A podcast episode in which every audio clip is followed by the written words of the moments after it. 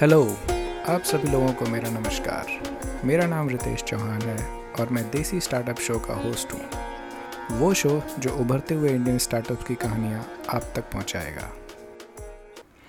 मैंने दो हज़ार पाँच में एमबीए करने के बाद तकरीबन पंद्रह साल अलग अलग आईटी और कंसल्टिंग फर्म्स में काम किया। इसी दौरान मैंने कई इंडियन स्टार्टअप्स और उनके फाउंडर्स के बारे में समझा और जाना। उसी से प्रेरित होकर मैंने कॉर्पोरेट लाइफ छोड़ दी और एक वीसी फर्म को ज्वाइन किया, जहां मैंने स्टार्टअप्स को इवैल्यूएट करना सीखा और उनमें इन्वेस्ट भी किया।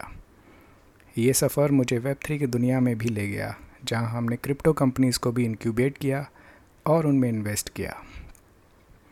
देसी स्टार्टअप शो के जरिए हम इंडियन स्टार्टअप्स की कहानी उनके फाउंडर से सुनेंगे, जहाँ वो अपने सफ़र की अलग अलग पहलुओं के बारे में बात करेंगे, जैसे कि उनको आइडिया कब और कैसे आया, वो आइडिया एग्जीक्यूट करने में क्या चैलेंजेस फेस किए, पहली सक्सेस कब मिली, कैसे मिली, पहली फंड रेजिंग कैसे की, गवर्नमेंट रेगुलेशन ने हेल्प किया या नहीं, कौन से मूल मंत्र काम आए, एट्सेट्रा एट्सेट्रा एट्सेट्रा। तो अगर आपके पास कोई आइडिया है और उसको बिजनेस में बदलना चाहते हैं, या आप अपने स्टार्टअप्स के लिए फ़ंड रेज करना चाहते हैं, या आप एक इन्वेस्टर हैं जो अपनी इन्वेस्टमेंट स्ट्रैटेजी को और भी बेहतर बनाना चाहते हैं, तो ये शो आपके लिए है।